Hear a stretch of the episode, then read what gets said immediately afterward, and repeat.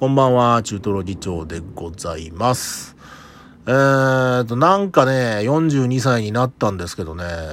うーん、体調が悪いわけじゃないんだけど、なんかこう気分が優れないみたいな、まあ、ちょっと、おむずがりな感じで、はい。あの過ごしてましてね。なんかこう、あの、忘れ物が最近本当に多いんで、忘れ物っていうか物忘れが最近もすごく多いんで、病気じゃないかって思うぐらい、本当に物事を忘れちゃうんですよ。どんどん次から次に物事を忘れてって。で、覚えてるのは昔のことばっかりだったりすると、もう完全におじいちゃんだな。そんな感じのね、生活なんですけどね。あの、そう、昔のことを思い出していたらですね、あの、遡ること30年ぐらい前ですかね。いや、もっとだな。35年ぐらい前かな。あのー、あ、42だからもう逆算ができねえ、もう俺。5歳まで住んでたから、えー、37年前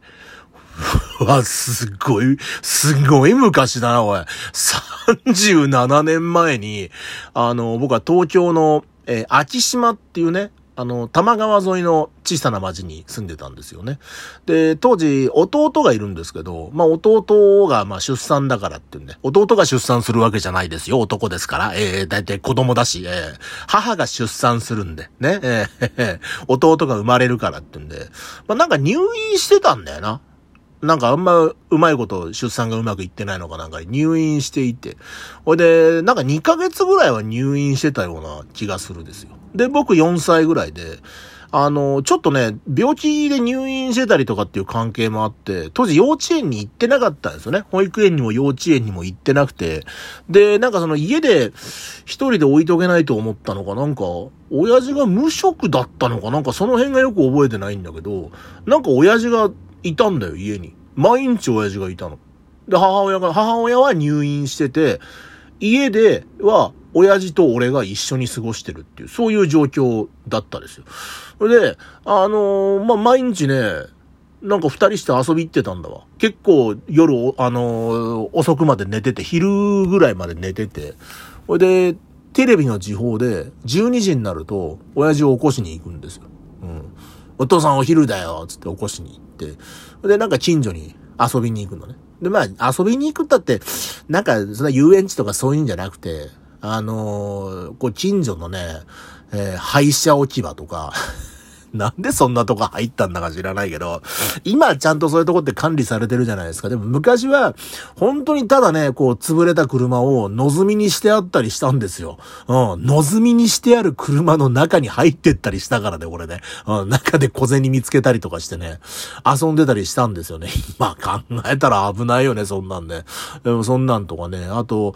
えー、あれ、どこだったかな？小松ってていうその大型重機の会社があるじゃないですか。工事現場の。ね、あのダンプカーとかこうショベルカーなんかを作ったりして、小松だったかな？なんか大きい工場が近くにあって、で、多分今だと、そんな関係者以外入れてくれないと思うんだけど、なんかその、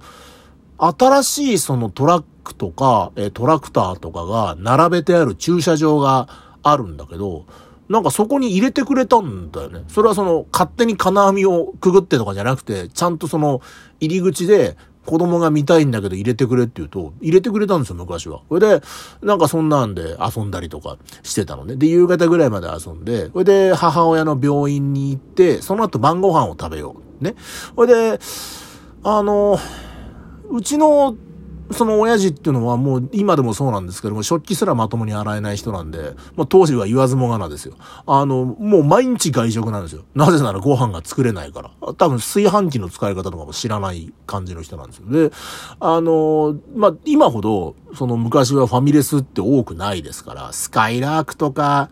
あデニーズぐらいはもしかしたらあったかもしれないですけど、その秋島っていうね、僕が住んでた町は割とね、こう、開発に取り残された感じがあって、八王子とか立川ぐらいになると割と、あの、進んだ街なんだけれども、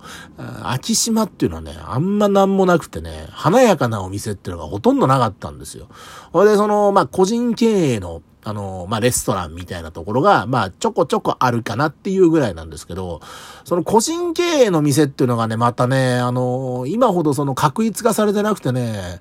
自由だったんだよね、いろいろね。なんか、飴をくれたりとか、あとなんか それもどうなんかと思うんだけど、その従業員の人が明らかにウェイトレスのお姉さんとかが、駐車場で一緒に遊んでくれたりとか、まあ、それぞれにね、なんていうんだ、チェーン店にはない工夫っていうと違うんだよね。それは間違ってるんだよね。そのお店の人の裁量っていうか、まあ、気持ちっていうか、そういう、そういうこと、自然とそういう風になってたんですよ。別に何か特別なことではなくて、接客、接客マニュアルみたいなものも多分なかったんだと思うんで、まあ、いや、絶対ないな、そんなんだ。マニュアルなんていう言葉があったかどうかもわかんないな。ああ。な、もう、だ言ってみりゃ職人の世界ですよ。もう一人ずつ。その料理を作ってる人はそうもちろんだし、その経営してる人もそうだし、その従業員の、いわゆる、いわゆるそのウェイトレスのお姉さんみたいな人も含めて、もうみんなちょっとこう、職人の世界みたいな、職人気質みたいな、まあそんなのがあって。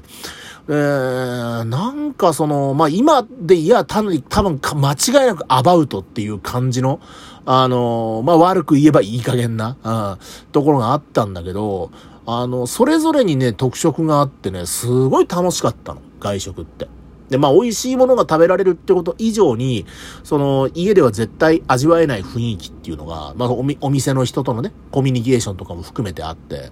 ほいで、その、まあ、中でもね、よく覚えてるのがね、あの、日の橋、この間の台風19号で橋が落ちちゃった。部分的に橋が落ちちゃった日野橋っていうのがあるんですけど、その日野橋の近くに、あの、結構大きいね、そうだな、猫ぐらいだったら乗れるんじゃないかっていう鉄道模型が料理を運んでくるレストランがあったの。うん。で、なんか最近、あ、こんな辺にあったなぁなんて思って、その日野橋のとこに行ったら、もうね、その建物のところが地形が変わってる、でっかいマンションが建っていて、えー、もう影も形もなかったんですけど、お店の看板がね、新幹線になってるの。新幹線。新幹線があって、で、駐車場に、まあ、作り物だとは思うんだけど、新幹線が置いてあったんですよ。ちょっと、ちょっとちっちゃめの新幹線が置いてあって、あと、本物の貨物車もあったな。貨車貨車。本物の貨車とかが置いてあって。ほいで、お店の中入ると、客席にそれぞれね、大阪とか、名古屋っていう名前がついてるんですよ。客席に名前がついていて。それで、なんかそこで、あの、名古屋のお客さんなんて呼ばれて、そ うすると、あの、名古屋のところまで、その猫ぐらい乗れそうな鉄道が、ガラガラガラガラガラってカレーライスとかを運んできてくれるってお店でね。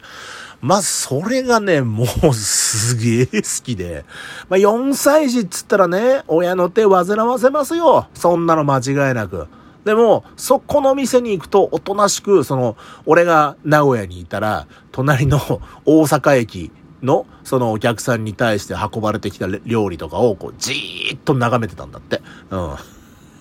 あだからそういうね、お店があってね、なんかその鉄道マニアでも俺ないのに、結構今、今でも鉄道好きなのは、多分この時にね、作られたんじゃないかな、なんていう風にね、思うんですけどね。もうなんかあのレストランがね、すごい、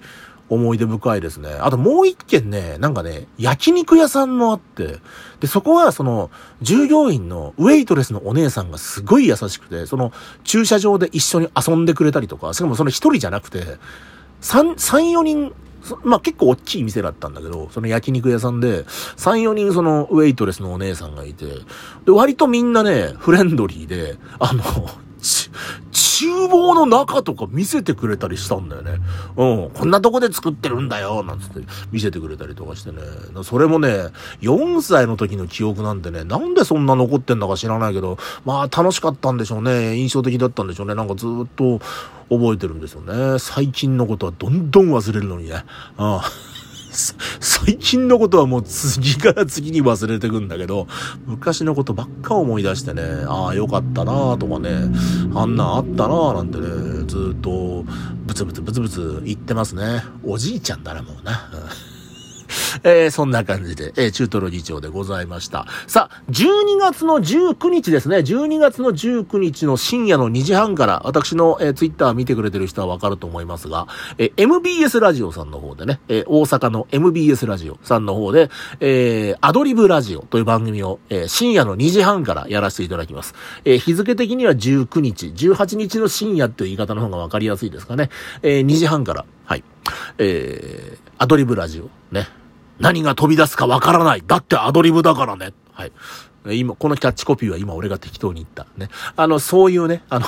ラジオをやらせていただきます。あの、土曜日のね、あの、八王子 FM でやってる八沙汰みたいな感じになるんじゃないかなとは思ってるんですが、まあ何が飛び出すかわからない。はい。まだ僕も何を話すかあまり決めていない。ね。えー、そろそろ期日が迫ってるのにもかかわらず、12月の19日、えー、深夜の2時半から、MBS ラジオで、アドリブラジオ、私、中トロ議長がやりますので、よろしかったら聞いていただきたいなというふうにに思います。ということで、中トロ議長でした。また、バイバイ。